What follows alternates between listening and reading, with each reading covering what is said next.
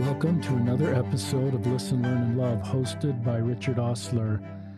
In my home for this in person podcast is my friend Drew Young. Welcome to the podcast, Drew. Hey, thanks for having me. We're going to talk about Drew's book um, that's coming out. It's called The Meaning of Your Mission Lessons and Principles to Know You Are Enough. Um, it has a foreword by Hank Smith. Jane Clayson Johnson has a supportive quote in the book. And it's basically Drew's story about spending 62 days in the MTC and then coming early, home early, because of anxiety and depression. And the following 18 months that were really difficult as he dealt with this and moved forward in his life. And now he's felt impressed to write this book that I encourage all of our listeners to read and share with others as he talks about his journey to overcome anxiety and depression, something he's still working on five years later. This podcast, I think, will be really helpful for those of you like me that have some of this in our lives and need stories from other people. I think it'll be helpful for you that are trying to help others. And those of you that are sensitive to our culture and sometimes how culturally we make it harder for people um, to feel like they fully belong. In this example, someone who came home early from their mission.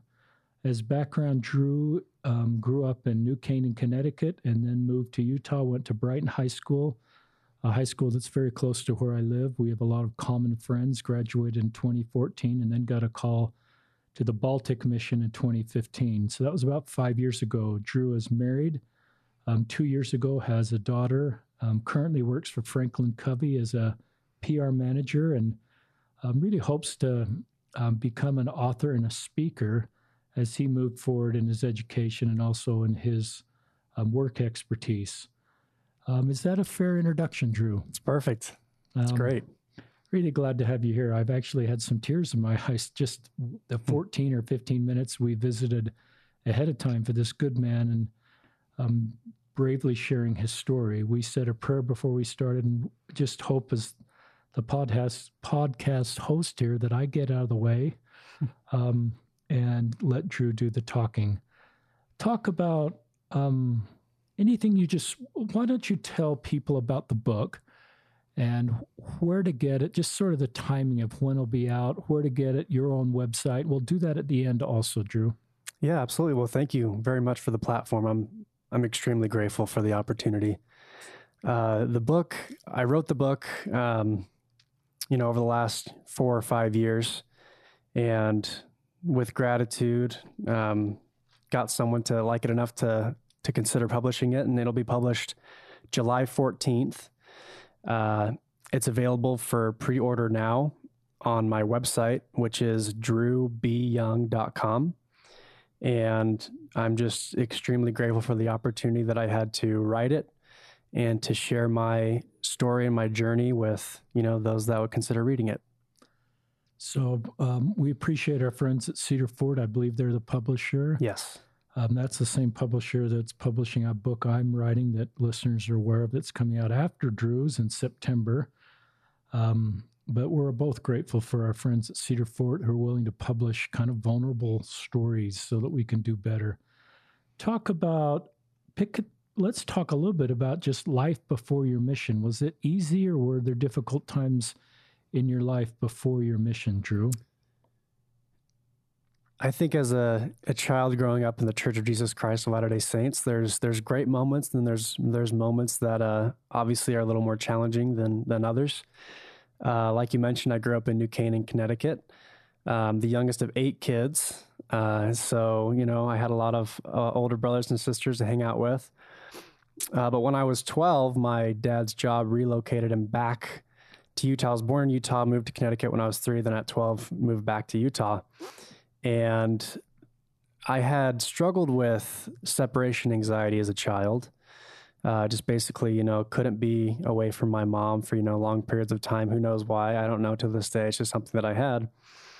And moving back to Utah when I was 12, I, I had a, an extreme bout with it that lasted about three years. And obviously, didn't know that at the time that it would last that long. Um, but we moved in the summer before my uh, seventh grade year of school. And because it, uh, it had gotten to a certain extent where, you know, we didn't know if I could, you know, manage a full day at school and, you know, make new friends, etc. My parents and I, you know, made the mutual decision that homeschooling would probably be the best route. And so, seventh, eighth, and ninth grade, I was homeschooled due to separation anxiety. And I think those were the the kind of the crucible years for me um, in terms of difficulty and challenges. I was bullied pretty extensively um, by kids in my neighborhood who, you know, were in, you know, deacons and teachers' quorums. And, you know, they would, you know, throw me to the ground and, and try and break my glasses, you know, all these different things that, um, you know, leaders will look at and say, oh, boys will be boys. But to me, it was something that really interrupted my my self esteem, my my self worth. Um, I got into some bad habits that you know I tried to numb the pain with temporarily, and obviously it's just a temporary fix. Um, but I really lacked that that connection that comes with having a good group of friends. And so I spent a lot of those years just kind of cooped up in, you know, my bedroom in my house and tried to to make the most of it and and luckily, you know, thanks to thanks to the help of the Lord, honestly, I was able to looking back now be sustained during that time and forgiven and um, was able to make it out of those those tough years of, of bullying and teasing and uh, went back to high school uh, in 10th grade made really good friends didn't have um, any struggles with separation anxiety and junior and senior year you know you're you're working things out you're figuring out you know you want to go to school you want to go on a mission and luckily, I had a really good group of friends that we all kind of inspired each other and led each other to the path of repentance and then, you know, submitting our mission papers. And uh, so that's kind of how the senior year went. Uh, the age change had happened. So around, you know, February, March um, months, everyone started, you know, submitting their mission papers. And I told my dad, I said, I want to submit my mission papers. I want to go on a mission with all my friends, you know, when they go. And he said, well, because you've had these challenges, you know, with anxiety, do you think it's right to just jump right into it? You know, should we should we test the waters a little bit? And of course, I didn't want to do that because you know it'd been years since I had experienced it, and I was feeling really good about where I was. But you know, we fasted and prayed about it, and mutually came to the decision to go to a semester of school first to kind of test myself if I could live away from home. And so I went to a semester at BYU Idaho my friends left for their missions. I went to school and uh, received my mission call during that time, as you mentioned, to serve in the Baltic mission, Estonian speaking, um, which was just a crazy experience to receive that call to serve. But um, yeah, I, I finished that semester at college, loved it, came home, and and got ready to go to the MTC a couple weeks later. Thanks for um, sharing that segment, Drew. I you talked about something we've never talked about on this podcast, which was separation anxiety, if I use the right term. Mm-hmm. And I've been aware of that at times with young men in our ward or circle and, and the connection with their mom. And I think I've always sort of just said, man up in my brain. Yeah. Um, that that's like just a weakness. But, you know, as I'm hearing everybody's stories, what a terrible thing for me to think. Because obviously, a 15, 14, 13 year old young man does not want to you know, would love to be like all the other boys Definitely. and not sort of con- in it and not have that feeling because at some level in his brain he recognizes this is how I'm feeling is not how the other boys are feeling, and then the shame and the guilt and sort of just just feeling bad for how you actually feel. Right. And I also like where you said, you know, we shouldn't just let boys be boys. Um, I love you were honest about the impact on you um, as we let boys be boys. Hmm. And that's, you know, we need to do better. Yeah, I agree. I'm, I, uh, I think there's room for improvement, obviously. And I'm grateful that I was able to go through it so that I can, you know, teach my kids and the upcoming generation to be kind. Um, there's a lot of, you know, it seems like there's almost a, a power that comes from you know being the toughest, being the bully. Um, and in a sense, people look up to the bullies either because they're scared of them or they want to be like them in a sense. But I'm here to tell you that that's not where you know strength comes from. And it's more important to be kind and to pull others up, not push others down. And so I'm grateful that I had that experience, that I could live that and, and teach that. Give one or two words of advice to parents that have a child um, experiencing separation anxiety and to any young people that might be listening that that's part of their journey. Absolutely. Well, to parents, I would just kind of ring the bell of caution of especially in the younger years when kids are so malleable, um, when they're so vulnerable, especially, you know, those junior year, junior high school years, it's really tough to make a name for yourself. It's really tough to, you know, try and be one of the popular kids or, you know, try and do something that, you know, is a little out of your comfort zone. And I think a lot of parents are are distant from that in a sense, either because they're so far removed, you know, age wise, or just because they're not as involved in their children's lives due to, you know, different responsibilities and work and, you know, taking care of the home. And so I would really just try to sympathize with your child. I know that a lot of parents can't relate to separation anxiety, some can. Um, but if you yourself can't relate to it, but you have a child that's going through it, don't um, don't be condescending. Don't you know tell them to toughen up or to you know don't be such a baby. You know, this is why, you know, we're doing this, that, and the other. But really try to get on their level uh, because the child doesn't want to deal with it. They want to be, like you said, normal like all the other kids, but this is just something that they're struggling with um, biologically. And so, biologically, what a great word. Right. Yeah. I mean, they, they can't control it. Um, and so I would just recommend to, you know, get close to your child, t- talk with them, tell them that you love them, that you're here for them, that you know, you'll be their friend until they can make new friends. And even if that's not, you know, the best, you know, the number one option, it'll be good enough until they grow out of it or until they have new experiences to deal with it. Um, and then your second point, for those listening that may be experiencing that right now, I would just recommend to them to just keep doing what you're doing. Um, I know personally it's really difficult to feel like you feel.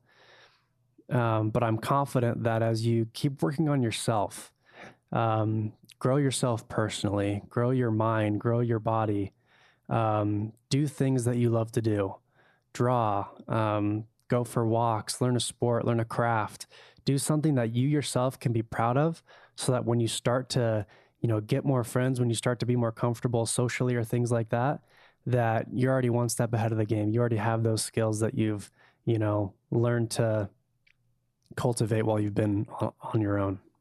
Great advice. I want to go back in my mind and be kinder to the scouts that after one night of scout camp came home or um, the 11, 12, 13, 14 year olds. That's when I first sort of noticed it. And I probably in my mind wasn't very kind. Um, but I love the word you used, biology, and I love the positive advice you gave to others working on that. Thank you. Talk about don't um, beat yourself up. We all go through certain times. Um, before we went live, um, Drew told me just like he knows it like the back of the hand. He spent 22 days in the uh, 62 days in the MTC. I kind of like the way you know that number, and you just volunteered it with no shame, like it's just your number. Yeah.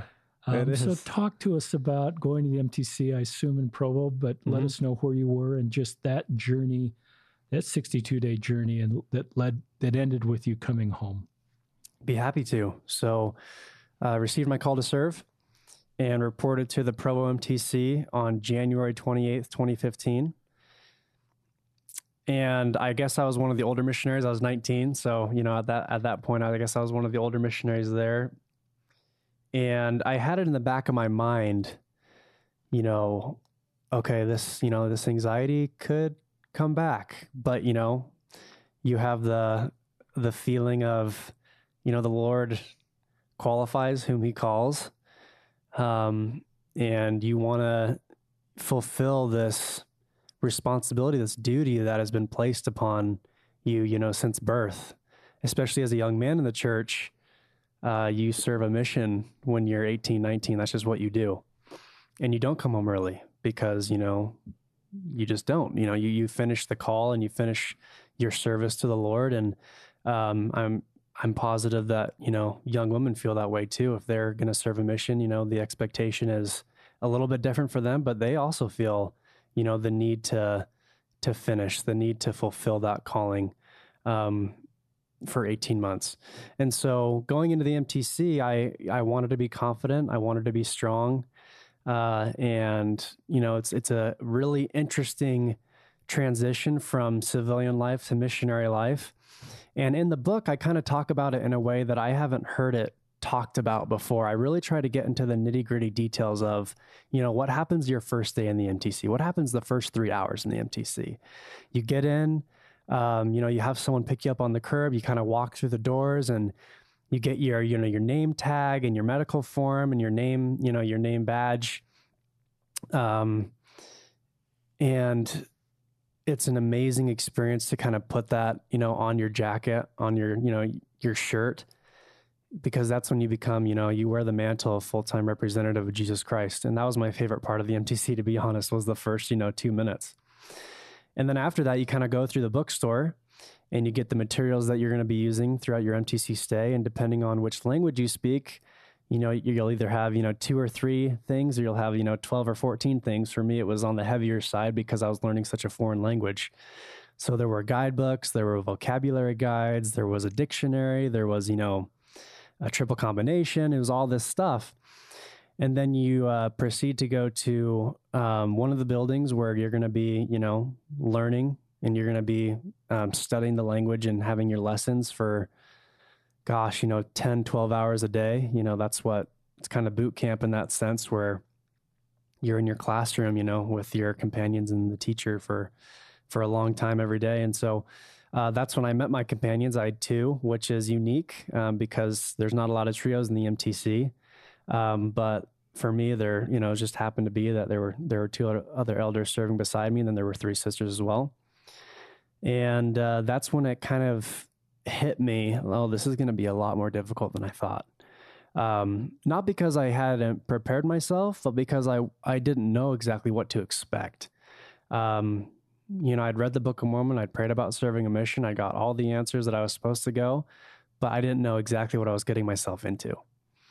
And so they sat us down, and for, you know, three hours nonstop was just Estonian, Estonian language, you know, we couldn't ask to go to the restroom in English. We had to, you know, ask in Estonian and they would talk to us and, you know, point at things and no one knew what was going on. And um, it was so difficult because you're so acclimated to a certain way of life. And then you don't even know that it's going to change, you know, abruptly in, you know, within 20 minutes. So I just, I'd, I'd give that advice to anyone who's preparing to serve foreign uh, just be prepared that you know there's going to be a lot of changes that first day, uh, especially language wise. So, anyways, moving on from that, it was about the second week in the MTC that I started to notice that you know something was off. I was really stressed out about being exactly obedient. Um, I was in a a district where the branch presidency created this rule called the 777 rule basically it was every P day we would email them and, you know, bless their hearts. We had to tell them the days that we were up at 6:30 that we were in our rooms doing quiet time at 10:15 and we're in bed lights out 10:30. And I think they created that just to kind of gauge, you know, what elders or what, you know, elders and sisters were, you know, being obedient, which ones weren't. But for me, it was, it became kind of a, a bat that hung over my head that was kind of ready to hit me just because it, it's not like I didn't want to have fun, but I really um, wanted to be as obedient as I could. And one of the uh, the phrases that kind of hung around the MTC culture and, and kind of hangs around the church culture is obedience brings blessings, exact obedience brings miracles. And, you know, I see you cringe as I say that, and I cringe as well because that's basically saying, you know, perfection is the only way to see blessings in your life. And I felt that to my most inner core in the MTC that if I wasn't up at 5:30, you know, trying to read my scriptures, if I wasn't, you know, on my knees at 10:15 every night praying, even if I was exhausted, even if I wanted to go, you know, talk with another missionary, I couldn't deviate from that because I was trying to be exactly obedient. And I think that's what kind of kicked off this spiral of anxiety. Um, I started to gain weight that wasn't, you know, accustomed to me. I started a night I wasn't sleeping well, you know, getting three, four hours a night. Um, I started to get really bad jitters, really bad, you know, panic attacks that I had never experienced in my life. It was just all new territory for me. So about week three, I went to see the therapist in the MTC. Um, she was an amazing woman, loved her so much. Um, to this day, I'm just grateful that she was an angel for me. And it was uh, the one hour every week where I could just kind of talk with someone who, who didn't judge me, who understood me. Um, I would kind of bring up these anxiety issues to my teachers and to my branch presidency, and you know, heaven bless them, they didn't understand. Um, their mentality was, you need to pray more. Their mentality was, forget about yourself and go to work um, which is so just painful to say, but I understand the the philosophy. But you can't you can't look at somebody who has a mental challenge or an emotional challenge and just say, forget about yourself and go to work. It's it doesn't work that way, and it actually demotivates them even more to feel like they're not enough and they're not going to be enough unless they absolutely forget themselves and really destroy their emotional skeleton by trying to serve others when they themselves aren't healthy. And so um, the therapist was one who would really talk to me like I was a human being and who would say, you know, I, I understand what you're going through. Uh, but my my condition continued to get worse. And like I mentioned, those kind of, you know, those symptoms uh, were really tough for me. And so week five, I was there for nine weeks. Week five, uh, I started to go see the doctor and he prescribed me medication for the first time in my life. So it was completely new territory for me. Um, and he gave me, you know, prescription, said, you know, take this, you know, every, you know, so and so day or whatever. And I started taking medication, not because I wanted to, but because I wanted to serve a mission. And I didn't feel like I could unless I got this anxiety taken care of to a certain extent. And you know, week six, the medication wasn't working. Um, it was making me more anxious. So we switched the medication. Week seven wasn't working, switched it again. And to anyone who's taken medication, you know that with most medications, you want about four to six weeks on the first one to see if, you know, if it works because your brain just, you know, it takes it in differently. And he was switching it up on me, you know, so often just because I think it was panic mode. Okay, he doesn't you know, he's not making any progress. We can't get him this medication in Europe. So, you know, we're gonna have to really try to, you know, make it work now. And it was at that time that the therapist took my kind of condition to the MTC committee, the medical committee. And basically, what that was is, you know, a couple district presidents get together with the head doctor and the therapist, and they they gauge whether you're fit to serve, meaning if you're okay in terms of um, emotionally and you know mentally and things like that. They they came back. They said you're fit to serve. You know this anxiety will kind of dissipate uh, with time. And long story short, I'm, I know I'm going a little bit long here. Uh, week eight, uh, the week before we were going to head out to you know our respective countries, me and the missionaries in my zone. Uh, I went to see the therapist again and it was the first time that we sat down together and she looked at me and she said, Elder Young, I finally get it. She said, You're not homesick. You're on the Titanic and you're going down fast. And it was the first time in the MTC where I understood the scripture, you know, the spirit is willing, but the flesh is weak.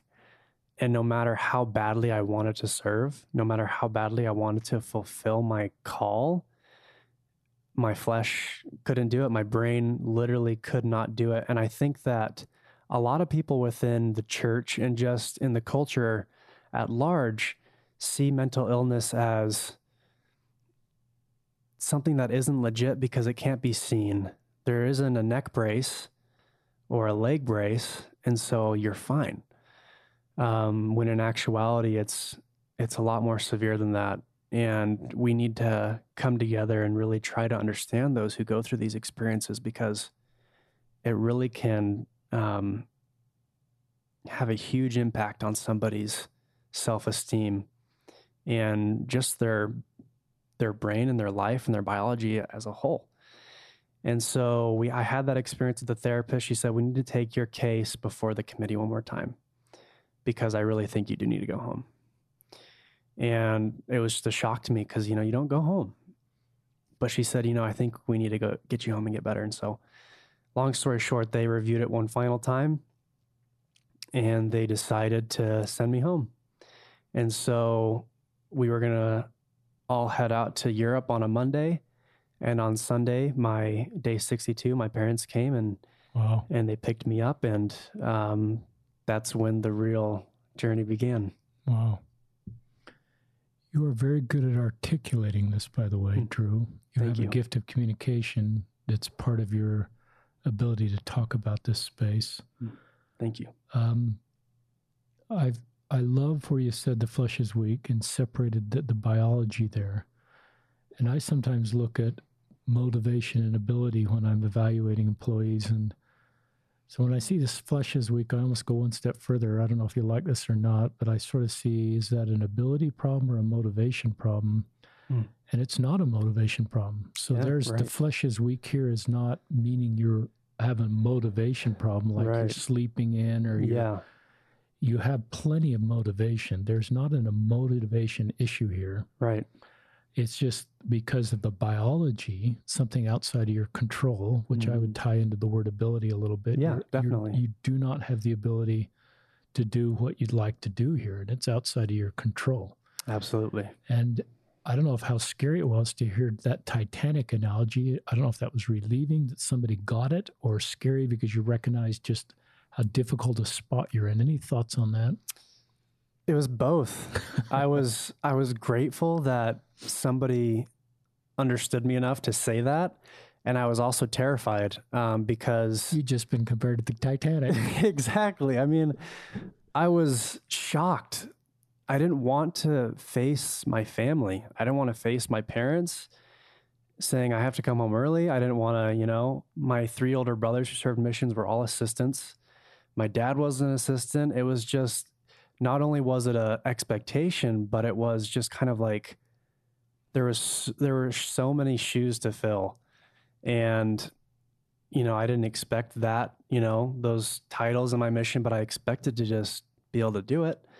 And so it was a bit of a a shock in the sense of this is getting real. Like I'm to have to go home and I'm to have to face everybody whom, you know, two months ago I said, see you in two, not two months, you know, two years.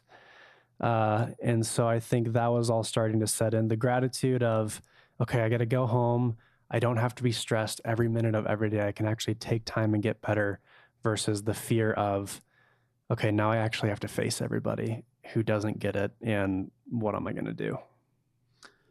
Talk about the next 18 months, Drew, because those were harder than the 62 days in the MTC. Well, I mean, I laugh a little bit just because looking back, it was such a uh, just an insane, you know, melting pot of emotions. Uh, so I got back, and you know, I talk about in the book the first Sunday back because that's when you kind of face everybody. That first week, I was able to kind of lie low because it was really only my parents my family and like the bishop and the stake president who knew that I was home. And so I was getting ready to go to church that Sunday in my oversized suit that I was supposed to grow into, you know, over the next 2 years. I honestly I considered coming to church in crutches because I was so scared that people would look at me and just immediately judge me or come up to me and wonder what was going on. And I was just terrified to kind of face the members and face the community. Um, not because they were, I thought they were judgmental, not because they, you know, they weren't kind to me, but just because you never want to you never want to go up to somebody who you really respect and in a sense have to tell them that you couldn't fulfill that expectation. And I felt like I was doing that. And so that first Sunday back was really tough. There were a lot of members that came up and, you know, with well intentioned questions and well intentioned souls just kind of drove the dagger into me um, of, you know, questions like, oh my gosh, what happened? When are you going back out? You know, things like that, which, you know, you don't want to ask an early return missionary or anyone for that matter who's going through a tough time. You know, insert your own narrative there of question to ask.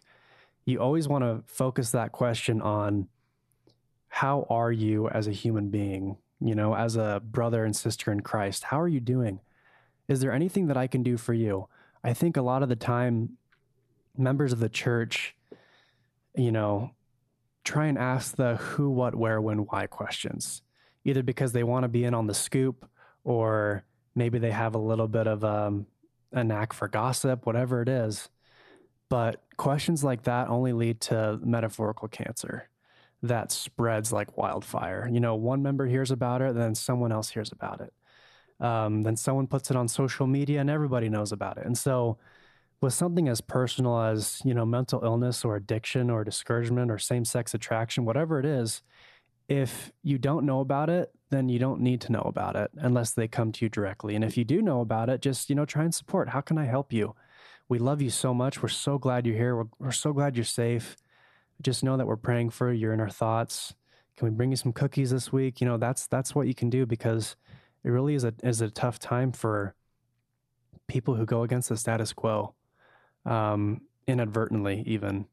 But you know, stuff happens in life, and you just got to deal with it. And so, that was my first Sunday back, and the ensuing, like you mentioned, eighteen months were were full of, you know, sleepless nights and you know, panic attacks and moments when I would just lie on my bedroom floor at night, just shaking because I was going through a panic attack and I was suicidal and I didn't know who to call because all my best friends were on their missions. And my parents, you know, God bless them, didn't understand what I was going through. So I couldn't talk to them. And my siblings didn't understand. So I couldn't talk to them. Uh, and, you know, I love them all so much, but you just, you don't, you don't want to talk to someone who doesn't understand what you're going through, especially when they're to come back at you with, questions that serve their own ego and not try to help you feel better. And so I really just I didn't have anybody and I felt, you know, just like I did when I was a 13 year old kid who just came home from being bullied. Like, what am I going to do? Um, what is my purpose? And this actually kind of fueled the fire, which is now the book, The Meaning of Your Mission, was the question, What is my mission in life? I thought about that every day. Not just what is my Latter day Saint mission, but what is my mission in life?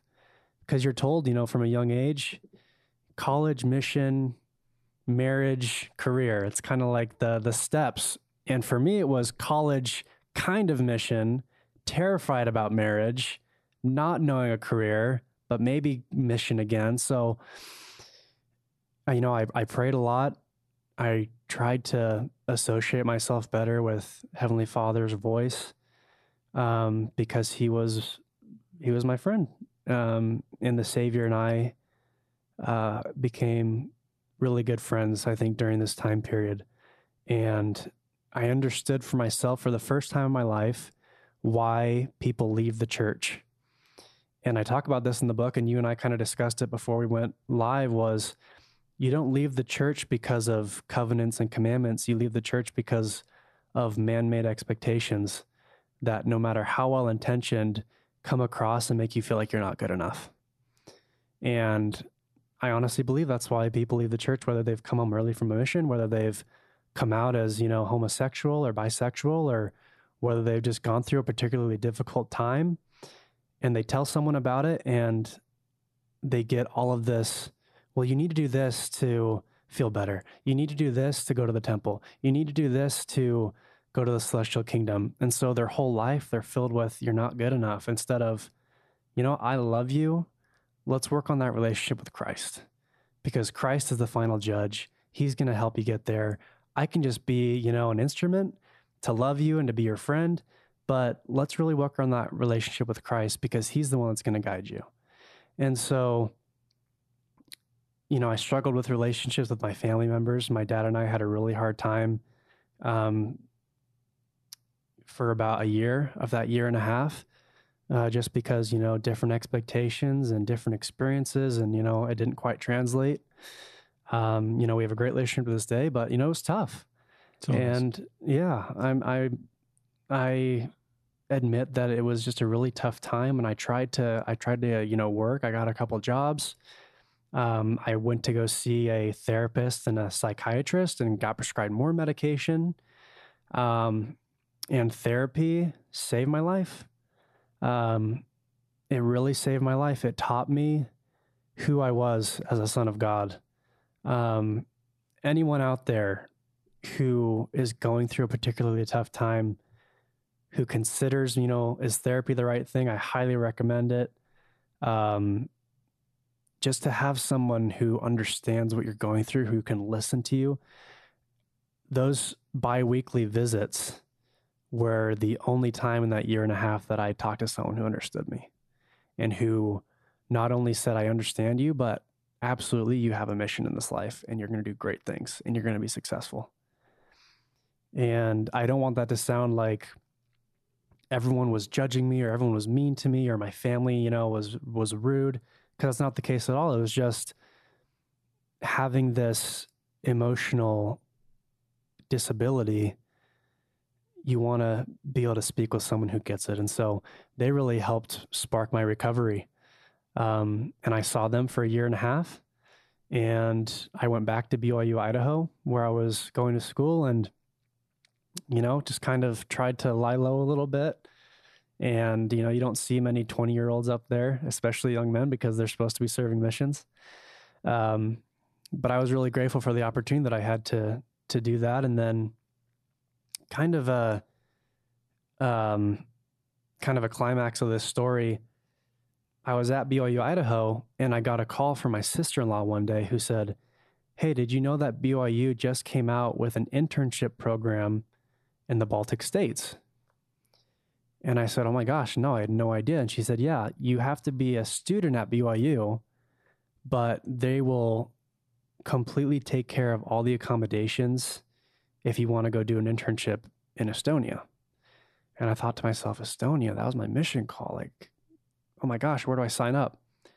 And so, you know, by the grace of God, um, I was able to earn my way into BYU. You know, I got the the right grades and things like that. And I called the dean of the school for the internship and he said, you know, just send in your application. We'll get it all taken care of.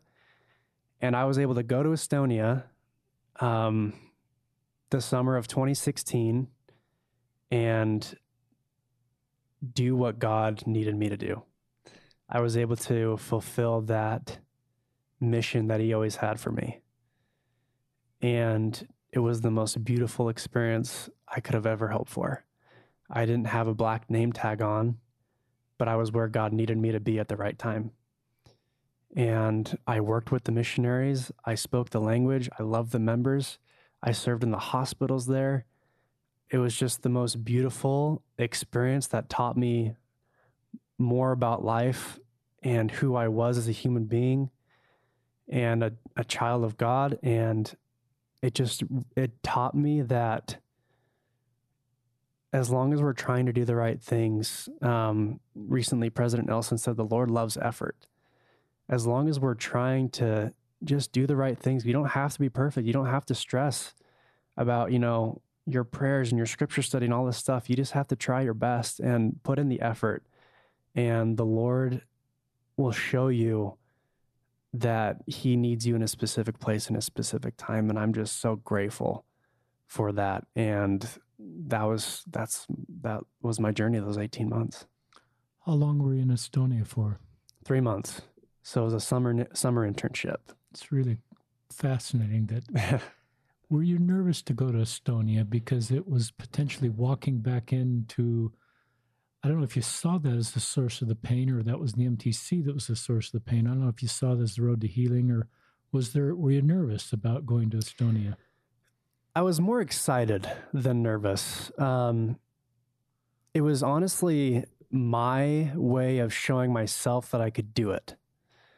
Um, kind of proving to the haters, you know, quote unquote, that, you know what, it wasn't about homesickness. It wasn't about I didn't want to do it. It was something completely different. And I just wanted to go and love it and live it and embrace, you know, all the people that I met there and all the experiences that I could. And like I said before, it was just such a beautiful experience. And it, it to this day, it was the mission that the Lord needed me to serve. It's good. Uh, my wife and I were in Estonia. Um, we loved it there. It was on one of those cruises yeah. where yeah. on the Baltic Sea. And, uh-huh. and we loved um, our experience there. Yeah, I'm sure you went to Tallinn. Yeah, so we did. It's a gorgeous place. And that's exactly where we went. And we met missionaries there in the square. Yeah. It was kind of shocking. um, boy, you said so many things. I hope you realize your gift of communication and your ability to share words. You're sort mm. of Elder Holland like. You don't like me to say that, but you have um, Elder Maxwell and Elder hmm. Holland like mm. gifts of communication. Thank you. Really mean that, Drew. And I appreciate that. But you said something, and this is eh, not to be critical of others, or but it's helpful. To, I think you said something. Sometimes people serve their own egos, ego, but don't do things to help you feel better. Hmm. Do you remember you saying that? if you do, can you explain what that means so that people like me don't do that at times? yeah, I mean, we all we all do that as humans. Um, and like I mentioned before, I don't hold any animosity towards anybody who, you know, may have come across as judgmental or, or pryish or anything like that. I I'm grateful for, you know, the experiences I had and now I can help other people who didn't have that experience kind of help people who are going through that experience. And so when I when I mentioned the the serving your own ego, I feel like a lot of the time when someone does something that's kind of out of the ordinary or against the status quo, we tend to ask questions that are really trying to serve ourselves instead of trying to help that person who has gone through that particular experience. Um, like for example, you know, the the who, what, where, when, why questions. Yeah. Um, for for the mission, it was you know, when are you going back out? Why did you come home? Those questions had nothing to do with me. It had to do with them trying to know what was going on with me. Um, you know, take someone who maybe has, you know, same sex attraction. You know, when did this all start? You know, why is this happening? Stuff like that, you know, does nothing to serve a better purpose for the person who's experienced it. All it does is give more information to the person who's trying to fill their own bucket and who maybe will is asking those questions so that they can go home and tell somebody else. And I'm definitely not perfect. I've I've done it before, and I probably still do it. Um, but to those listening, myself included, I think that when we really try to understand somebody, it should come from a place of, you know, I love you. I don't understand what you're going through exactly, but if you ever need someone to talk to, I'm here for you. If you ever need a friend, um, let me know. And I think that, you know, even some people just don't want to talk about it as much. Um, but when we ask questions, especially about things that are more taboo or less understood, just really try to come across with love. You know, I'm here for you. I love you. I'm proud of you for what you've done with your life. I'm really excited for your future. Let's go grab a bite to eat. And then in that personal one on one setting, then maybe you can ask those questions. So, if you don't mind me asking, kind of what kind of happened with your journey? I'd love to know more. Not to, you know, but to help other people try and understand because I know some people don't really get it and I'd love to understand for myself. And so it's kind of breaking that barrier, starting with love and then being their friend. And I promise you that as you do those things, they'll come forward with it. You won't have to dig into them to try and get information. They'll feel comfortable telling you that information because really, when it's ironic, when people go through these experiences, they want to tell people about it because they want to feel affirmed and they want to feel loved. They're just so scared because they don't want to feel judged. And so they hold it in, they keep it in until they can tell like a therapist or somebody about it. Um, but especially, you know, parents and siblings just come across with a feeling of love. I'm here for you. I'm not going to judge you. And then what can I do for you? Uh, great answer. Talk about um, I'm a parent and I'm not a perfect parent, and your parents haven't been perfect, um, like I wouldn't have been and haven't been. But what things have they done that were particularly helpful? And this is sort of you talking to other parents that are have a situation that's sort of out of their expertise that's in the mental health area and a lot of parents are better at the physical health broken yeah, arms right. sort of the things that can be diagnosed with an x-ray and then they're in a situation that's completely new to them mm-hmm. advice and this is you know things your parents did well or advice for parents that are trying to parent someone in your space absolutely that's a great question because i i want parents to feel this message in fact I think the book that I wrote is a great resource for parents because it tells my experience of dealing with these taboo issues that aren't really understood. And so hopefully if parents, you know, read it, they'll be able to help their children, you know, their nieces, their nephews, their friends um, going through similar experiences. But when it came to my parents, um, you know, we had our ups and downs, we had our struggles, but something that they always did was they respected my decisions. Um, even if at times they were trying to lean me towards a certain decision. When I made the decision for myself, they still loved me. They still cared for me. They still, you know, invited me to live with them. You know, they, you know, they didn't charge me rent, you know, all this stuff that, you know, parents do. Um, they were there for me. And I think just for, you know, it really depends on your child as well, because some children like to be, you know, spoken to. Some like they be left alone. For me, I, I wanted to be left alone just because I was trying to process everything. And so my parents were really um, respectful of that. They kind of let me do my own thing and figure it out for myself, al- along with you know taking me to my therapy visits and and just trying to to be there for me. And so I think it's on a really individual basis, um, you know, depending on who you're trying to care for. But I would just offer the advice of kind of know who you're taking care of, know what they need, ask them what they need. If they want to be left alone, then sorry, you got to leave them alone for a little bit. Um, if they want to go get an ice cream cone, you know, take them to go get an ice cream cone. Uh, but at the end of the day, if you don't understand what they're going through, pick up a book on it and read a little bit about it, or you know, research it a little bit, or try and find someone else's story because that can only help and aid you in helping them. Uh, a lot of the advice you're giving for people, I th- is not yes or no questions. They're open ended questions from a position of wanting to really understand you hmm.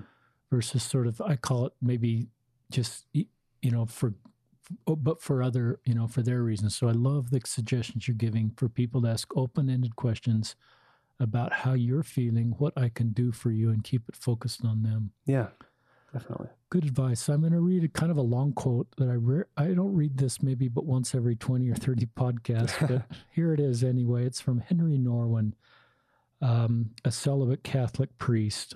Over the last few few years, I've become increasingly aware that true healing mostly takes place through the sharing of weaknesses. Mostly, we are so afraid of our weaknesses that we hide them at all costs and make them unavailable to others but often to ourselves. And I would say, I'm interjecting here, that mental health is not a weakness. Mm. Um, and in this way, we end up living double lives, even against our own desires. One life in which we present ourselves to the outside world, to ourselves and to God as the person who is in control, in another life which we feel insecure, doubtful, confused, or anxious, or totally out of control. The split between these two lives can cause us a lot of suffering I have become increasingly aware of the importance of overcoming this great chasm between these two lives and become more and more aware that facing with others the reality of our existence can be the beginning of true true free life. It is amazing in my own life that true friendship and community became possible to degree that I was able to share my weaknesses with others. Let's see if I can scroll. Um, often I Oh, I scrolled like 20 pages, so so much for that idea. we'll leave it's a cliffhanger. but it's basically what you're doing in your book and your life ministry, Drew, is sharing of weaknesses is something culturally men don't do. Hmm. Um, we hold that in. We present an outward front of strength and courage right. and all those cultural attributes that we assign to men and women. I, it's not a men thing, but mm. what you're being open about your emotional health on this podcast and in your book, I think helps you, but it also helps us all do better. Mm. Thank you. Talk about um, those that are suicidal. You had some feelings of suicide during this 18 months. What would you say to others that are feeling that kind of darkness? They're worried that to pull them out of that or give them hope. Yeah, I mean that's a that's a really sensitive topic and I I have the utmost love and you know respect for for those that feel that way um, because it's very real and I think that a lot of people when they hear of someone who's committed suicide or is thinking of suicide that they just want to give up um, when in actuality, and this is coming from my experience, if someone is considering suicide in any capacity, it's because they believe that their pain has become too much for them to handle. It has nothing to do with giving up um, or, you know, trying to leave this world earlier than they want. It really has to do with they can't see any other way out um, of the particular episode that they're in. And I think that this is something that I want to offer to those who are suicidal or helping those who are suicidal is that it's just that it's an episode.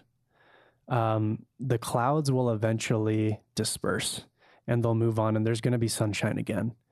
And so, if you're in those moments, the big thing that I would advise is try and find a sense of connection with somebody, not your phone, not Netflix, not video games, an actual person, whether that's, you know, the suicide hotline to call somebody or whether that's somebody um, is a friend. And believe me, it takes a lot of courage to reach out when you're suicidal because you feel like immediately someone's going to judge you or, you know, call the cops on you or something.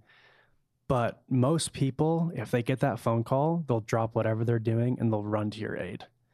And so I just want people to understand, you know, don't be afraid to call somebody if you're feeling this way. Um, reach out to me on Facebook if you're feeling this way, and I'll help you uh, because we need you here. And you have a mission and a purpose in life, even if you can see nothing but darkness right now. I promise you that you are needed and you are loved, and you are worthy to feel all of the great feelings that you know you can feel in life. And this, you know, these moments you're going through will pass. It came to pass. Um, and so you know, I love my brothers and sisters that go through these experiences because they have a greater capacity to feel and to understand, you know, others that do it. And so, yeah, I just say, you know, just try and hold on a little bit longer, talk to somebody, and you're going to do great things. It's a really thoughtful answer. Um, thank you for that segment, Drew. I'm gonna. F- I found the rest of this quote, listeners. If great, kind of bouncing back on me, but I'll just end with these the end of this quote. Um, as long as I try to convince myself or others of my independence, a lot of my energy is invested in building up my own false self. But once I am able to truly confess my profound dependence on others and on God, I can come in touch with a true self and real community and healing can develop. Hmm. And I look at your journey with a therapist and your relationship with God and sort of I think he uses the term confessing weakness. I don't want to mm. paint mental illness as a weakness, mm. um, or but just a journey that is outside of your control that you're working to solve. Yeah, it's beautiful. Um, but you need people in your life that kind of kind of walk that road with you and have the skills and the friendship and the expertise and talk about. Let's transition. You've kind of mentioned this. What's God's role in this process? Because here you are wanting to overcome anxiety and depression, um, does God take that from you? Um, does the can the atonement take that from you, or how? Because some people might. I mean, just is I sometimes look at that as like a broken arm, where mm-hmm. the atonement is not going to take your broken arm from you. I, I don't know if it's right. that binary. Help any thoughts on that for our listeners, Drew? Yeah, well, first off, Christ is the divine potter. That's one of my favorite names for him because he he really can shape us and sculpt us if we're malleable and if we're willing to come unto him. And mental illness is, I think, something that Christ understands very well. Uh, you know, who knows what afflictions he he dealt with in life, but you know, I do know that he liked to be alone. I do know that he, you know, he sought solitude and mountaintops and he loved to think and ponder and and pray and to me that's a sensitive guy. And I think that people who struggle with mental or emotional challenges tend to be more sensitive. They tend to want to, you know, stay away a little bit from the crowd and, and focus on doing their own thing. And so I would just, I'm really grateful that the Savior doesn't take things from us when we ask, because, you know, looking back, if He had taken it away from me, I wouldn't have had any of these experiences that have made me who I am today um, and made me capable of feeling the pain that others feel. And I think that's why he doesn't, you know, necessarily take away the temptation or take away the sorrow or take away the the pain right away is because there's a deeper purpose that he knows about that we don't. And that's, you know, just going back to what we were talking about earlier, that's when we need to really just hold on a little bit longer, keep putting forth that effort because I believe that he won't take away the affliction from us. There's there's certain instances where, you know, we can receive a blessing and you know miracle happens and it's, you know, it's taken away, but I'd say 99% of the time he's given that to us because he knows one day we'll thank him for it. And hopefully we can realize that he's doing it not to us, but for us? I think you've answered this question, but do you feel like emotional illness is a spiritual weakness? No, not at all. I think that, like you mentioned before, mental illness is not mental weakness, just like physical illness doesn't mean physical weakness because we get past it eventually. We move on from it, um, or we compensate it through another means or avenue. And so, no, I think that, you know, our spirit is part of our body. Um, and when our body is afflicted, you know, it can, you know, affect our spirit. But I think that when we're emotionally or mentally weak or ill, that should be when we really try to double down spiritually because the spirit can thrive during those moments when we really try to focus on our relationship with divinity you know, focus on nature, focus on things bigger than ourselves to try and gain some perspective. I've learned I'm more of an introvert than I realized I was in a podcast a long time ago when I heard someone talk. And I love what you said about Christ and that he liked to be alone. Hmm. Um, I don't know if that means he's an introvert um, or as much as that's just was part of his ministry and part of staying emotionally healthy or part of how he was wired is the needing need to just take care of him at times so that he could perform his ministry. Yeah. And whether that was spiritual preparation or emotional recharge or whatever that was, you make a good point there, Drew, that at hmm. times he wasn't 24 7 on the job, so to speak. Yeah. it's diminishing his ministry, but he he needed to take care of himself at times. What an interesting idea. Yeah, that actually um, that came from my therapist. Actually, when I when I was in therapy, he uh, he had a a portrait or a picture in his office of the Savior calming the sea. You know, we we know the story of you know the the apostles on the on the boat, and you know there's like a tempest raging around them, and they go and you know they they go to the Savior and they say, Master, carest thou not that we perish? And the Savior here obviously stands up and he he you know says, "Peace, be still," and he calms he calms the waters. But something that my therapist pointed out to me was what the Savior was doing before he calmed the sea was he was resting. He was taking a nap. The apostles had to kind of wake him up. And it taught me a critical lesson in life that we can take a nap, that we can relax and recharge, because the Savior of the world, who had the greatest mission of all of us, if he was able to rest and recharge and take a nap, then so can we. And we'll move on and we'll do even better at, you know, fulfilling our responsibilities.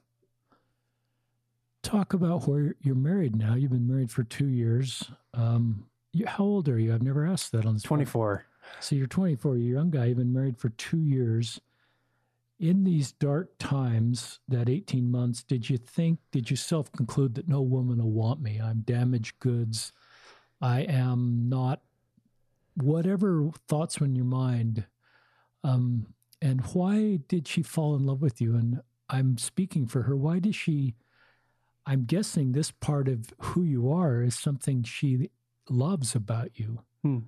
Um, and recognizes the gifts that have come into your life and the things that uh, this experience make you a better husband and a better father and a better person to others. And I'm assuming this is part of the reason she fell in love with you. It's not like she fell in love with you and there's this little part of you that she wishes didn't exist mm-hmm. and hope will go away. My guess is yeah. she loves this part about you too, because it makes you partly who you are. Speak about it's kind of a long question, but yeah. Well, I mean, just like you said, it was difficult for me coming home because I definitely thought that. Um, you know, you have those questionnaires that they fill out in Young Women's, you know, what do you want in a future husband? And one of the top ones is return missionary check. And I didn't consider myself a return missionary. I considered myself an early return missionary. And, you know, obviously that perspective has changed because I know, you know, what I did and who I am and, you know, things like that. But I definitely had that fear, uh, which is, you know, surrounded, you know, a difficult part of my recovery was, you know, is there going to be someone out there who understands my story enough to accept me for me? And when I met my wife, uh, she's a hairstylist. She cut my hair and I loved it and went back and asked her out and we went on a date. And I, when I was at BYU, you know, going on dates, that was one of the first things that I said when I went on a date, date with somebody was because if they didn't get that part about me, then they weren't going to get anything else. Because it was such a critical part of my journey in life and my mission that if they didn't understand, you know, mental illness or they didn't understand coming home early from a mission and they judged that, I knew that it wasn't going to work. And there were quite a few individuals who I got that, you know, that sense from. But with my wife, we we went on our first date and we were just kind of eating dinner and I said, "Yeah, so I actually came home early from my mission for, you know, anxiety and depression." Uh, and you know, I had, you know, these different experiences and she just listened and then she said, That's cool. Um, she said, Yeah, I mean, my family's crazy too. Or, you know, she said something to kind of break the ice a little bit where I felt like she kind of understood what I was saying.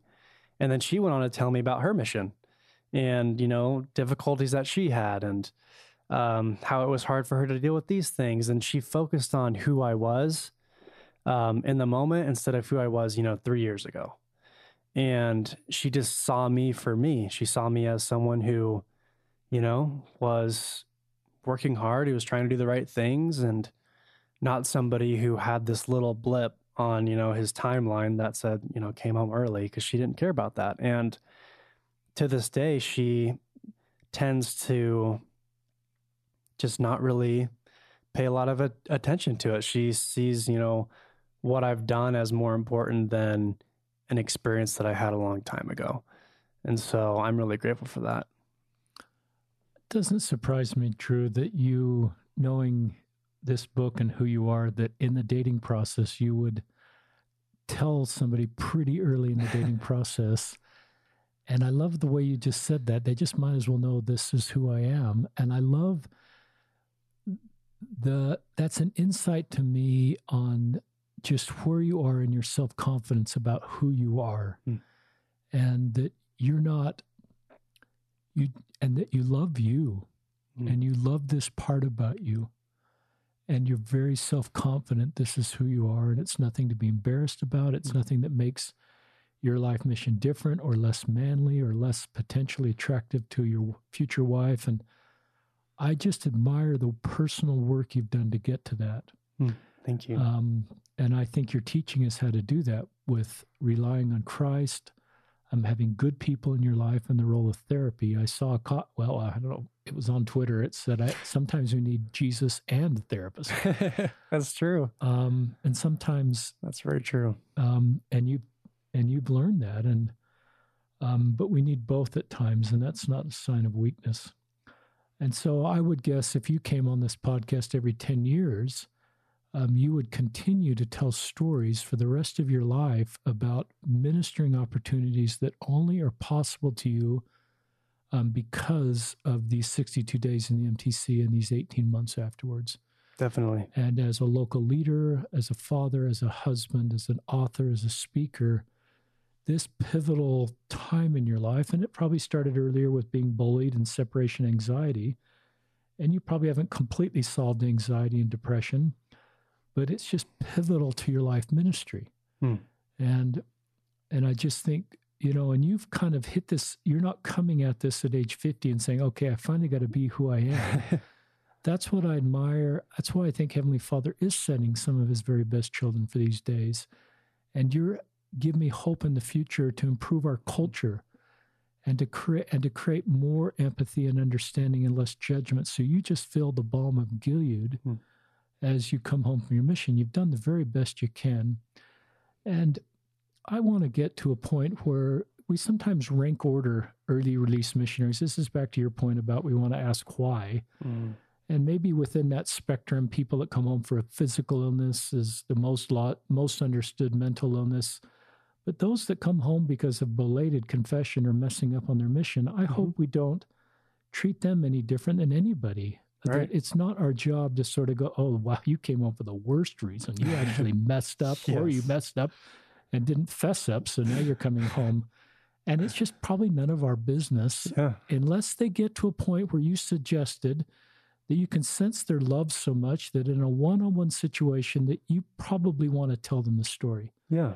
and it's healing to tell the stories people do want to tell the story if they feel it's a trusted friend and it's not someone that's just looking for the inside scoop so they can share it with everybody Exactly. or to lift their own sometimes information becomes power and if we know the inside scoop about something that's sort of big news in our neighborhood it lifts us in a way that is not the way we should lift ourselves Right. Um, Absolutely. So true. and i'm recognizing priesthood leaders at times i really admire my priesthood leaders and i think this is not a minor um, major problem but even priesthood leaders sometimes get inside scoop on a confession or a ward Mm. situation and and maybe mention that inappropriately. And I've heard some really har- harmful experiences where someone's o- opened up to a, a priesthood leader, a local leader, young men's, young women's, and shared something that then is not held in confidence. So in those Mm. situations, we've got to make sure we really hold all that in confidence. right. Um, any other thoughts that come to your mind? We're kind of getting to the end, but just um, thoughts you want to share that we haven't gotten to. And you can think about that, but I, I sometimes ask two questions at once. Sorry about that. um, the last phrase of your book is one of my favorite phrases right now. It's to know you're enough. Hmm. So you could talk about that or whatever you want to talk about.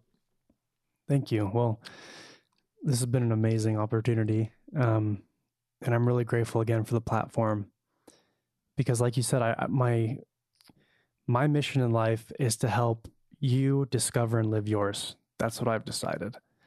To anyone who's listening to this podcast who feels like they're not good enough, like they don't measure up, that they've gone too far, sinned too much, or done something that is, you know, against the status quo in any way, you do have a mission in life. Uh, this life isn't a one and done where you sin once and you're done, or you fall short once and you're done. What matters in life is is getting up after we fall down. And I just want anybody who's listening to this or who decides to pick up a copy of the book to know that I wrote it through my lens as an early return missionary, but the application is universal. That what I share and the principles and the lessons can really help you in your life and in your circumstances or in somebody somebody's life whom you love or care about. And I tried to be vulnerable and I tried to like you said with that quote to kind of share some of my experiences and my struggles with the intent that hopefully it'll help you in your life feel more understood or understand somebody else. So I'm really grateful for the opportunity, and you are enough. Um, whatever you're going through, you were born that way, you were made that way. No one can take that away from you. And God will help you fulfill and live your mission as you continue to come unto Him. Do you think you can do anything to take you outside of God's love? No. We're we're forever in his love. Uh and I, I just agree. yeah, he he loves us and you know, we can stray away from him, but he'll always be close to us. Do you have a favorite general authority? Um, we love them all. so I hate to ask, I don't want to imply that some are less loved than others, but do you have a favorite general authority that just resonates with you, that you just feel I'm enough around him, even though I know I still need to grow and improve, that just his tone or a female leader of our church that mm-hmm. just resonates with you? I'd say Elder Holland or Elder Uchtdorf. They just, I don't know, that's like the typical probably um, answer, but for me personally, uh, both of them have played a particular role in my life. Um, when I got home, I wrote a letter to Elder Holland, which he responded to, which wow. was a big deal for me. Uh, just basically telling me that he loved me and he was proud of me for wow. even you know going through what I did. And then the when I got home, General Conference was a few days after, and and Elder Uchtdorf gave his talk, "The Gift of Grace," which was all about how you know we're enough because the Savior is enough and so both of those experiences kind of solidified my my love for those two apostles so i'm really grateful for them i've i've loved elder holland and elder uchtdorf um, elder maxwell is older mm-hmm. than you know your day oh i love him too yeah but my wife is listening to everything he's ever said and it sounds like you're aware of him but i love uh, they're not teaching different doctrine um, they're not making up doctrine but they're teaching that doctrine in a way that I think gives us hope and makes us feel good enough. I always feel like when we feel we're enough, we are more likely to stay closer with God and make better personal improvement. Totally. Sometimes I get a little overwhelmed at conference, Drew, when I, in fact, I saw an article that was all a list of all the things we were asked to do from all the conference talks. wow. and I didn't realize everything there, but it kind of validated sometimes how I feel after conference that there's such a list of things I'm supposed to do. And I'm usually close enough. That's a, I don't know how to word this. I'm usually close enough with my own sense of mission and the spirit and the promptings that I generally know. Sometimes I need a real rebuke, and I don't want to rule that out, but often that can be a little overwhelming for me. Mm. Um, and sometimes the phrases perfect obedience, exact obedience are un- unattainable even at 59 that it sometimes makes me want to throw in the towel. So yeah.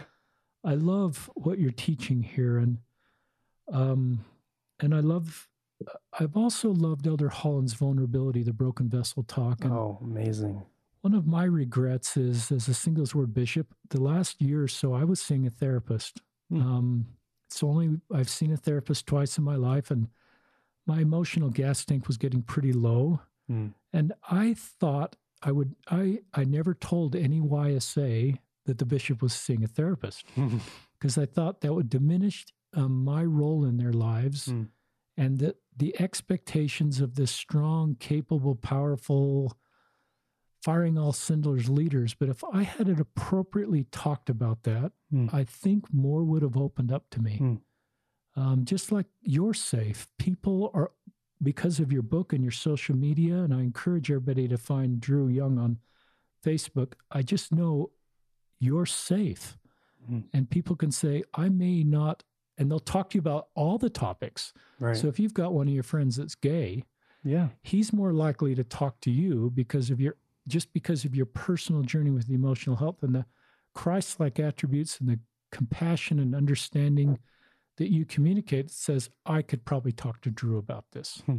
I hope so. And so I, I think so. that's one of the principles of ministry. And that's why I think we all feel like if we saw Elder Holland at Costco, and I think he was at Costco right at the beginning of the pandemic, according to the picture I saw on social oh. media, we'd all feel like, and we feel that in his talks, that we he would love us where we are hmm. and he would give us hope. And that's what I think Christ did in his mission. Absolutely. And I think your generation is better at that. So hmm. you have a unique life mission, and we heal each other as we're honest in appropriate ways. Um, I'm going to read a quote that I read more frequently that's from the same Henri Nouwen. And it's a minister's service, and that's you, Drew, a minister, and all of us, will not be perceived as authentic unless it comes from a heart wounded by the suffering about which he speaks. The great illusion of leadership is to think others can be led out of the desert by someone who's never been there. Hmm. So, you know the desert. when you talk about sleepless nights curled up on the floor of your bed, you know, after your mission, and the hopelessness you feel, that's a desert. And that's mm-hmm. tremendously wounding. But you know this desert and you become the wounded healer in your book and in your social media presence and your mm-hmm. and I know you're writing a second book, so you have a really unique life mission. Mm. Thank um, you. And then I'm going to leave you the kind of final word here in a second, just any final things. And I want you to make sure to tell our listeners your website. But you circled something, you've said something that I haven't thought about for a long time. And you said this phrase, and it brought tears to my eyes that he's the divine potter. And Rock Frampton at Hunter High School is a pottery instructor, and I've seen him on social media making all these things. And I that visual imagery came into my mind as you talked about the divine potter and the principle there that we are meant to be molded individually for who we are. Yes. And that's beautiful. And that just touched me so much. Mm. Any final thoughts? And make sure to send us to your website. Well, once again, I'm, I'm grateful for the opportunity to share my story. I, I love, um, I love the mission that God has, you know, made for me, even if it wasn't my plan A or plan B or plan C, was the plan that he had for me. And I'm so grateful for that. And, um, like you mentioned, if anyone is interested in, in learning more about my story or learning how to help and aid in, in the um, advocacy for mental health or, you know, issues that are a little bit uh, misunderstood or or misrepresented, feel free to, you know, follow me on social media or check out my website, drewbyoung.com and and pick up a copy of my book if you'd like to pre-order it. You can even use the uh, the code that my publisher has has let me use, which is mission. Um, if you use that code, you'll get twenty percent off. So I feel I feel bad kind of promoting it, but uh, I'm grateful for the opportunity to, and um, just know that you are enough, and you're going to do great things with your life. Thank you, Drew Young, for being on our podcast. Um, thank you, Hank Smith, for all the work you're doing providing a Ford. Thank you, Jane Clayson Johnson, um, for talking about your own personal journey. Jane's been on the podcast. She's episode 100. Um, if anybody would like to listen to her podcast. And thank you, our listeners, for joining us on another episode of Listen, Learn, and Love with Drew Young and Richard Ostler.